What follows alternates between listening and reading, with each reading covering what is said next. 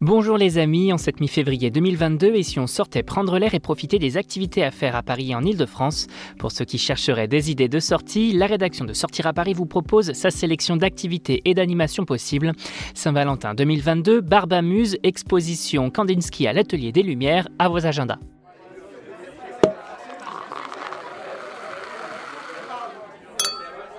Ce 14 février, c'est la Saint-Valentin et pour ce jour de fête. Pour les amoureux, quoi de mieux qu'une sortie à deux pour profiter de ce que la capitale propose de plus beau pour les couples?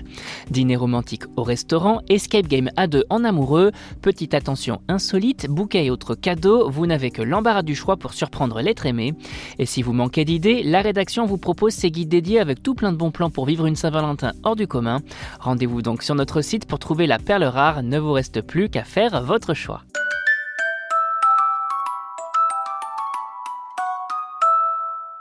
Avis aux gourmands et aux gourmandes, direction Barbamuse, concept inédit qui nous donne l'eau à la bouche dans le 11e arrondissement de Paris.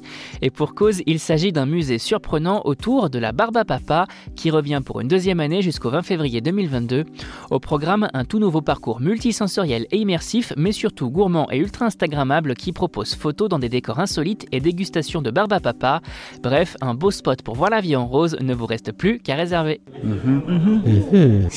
Une exposition haute en couleurs. Voilà ce que vous propose l'Atelier des Lumières avec sa toute nouvelle exposition Kandinsky, l'Odyssée de l'abstrait jusqu'au 1er janvier 2023. Une exposition immersive qui vous dévoile la quête de cet artiste qui s'est libéré des codes classiques de la peinture pour créer une nouvelle forme d'art. Un artiste considéré comme étant l'auteur de la toute première œuvre d'art abstraite et qui vous invite ici dans son univers de ses années figuratives à ses expérimentations abstraites en passant par le fauvisme. L'exposition tente également de plonger les visiteurs dans les souvenirs du peintre russe ainsi que dans le de sa terre natale. Bref, une belle exposition immersive pour tout savoir sur Kandinsky. Vous avez désormais toutes les clés en main pour affronter cette mi-février sous le signe du Covid de la meilleure des façons et pour plus de sorties, restez à l'écoute. On n'hésite pas non plus à s'abonner sur nos différentes plateformes, sur les réseaux sociaux et à télécharger notre skill Sortir à Paris sur Amazon Alexa et Google Home. Bonne semaine à vous les amis et portez-vous bien.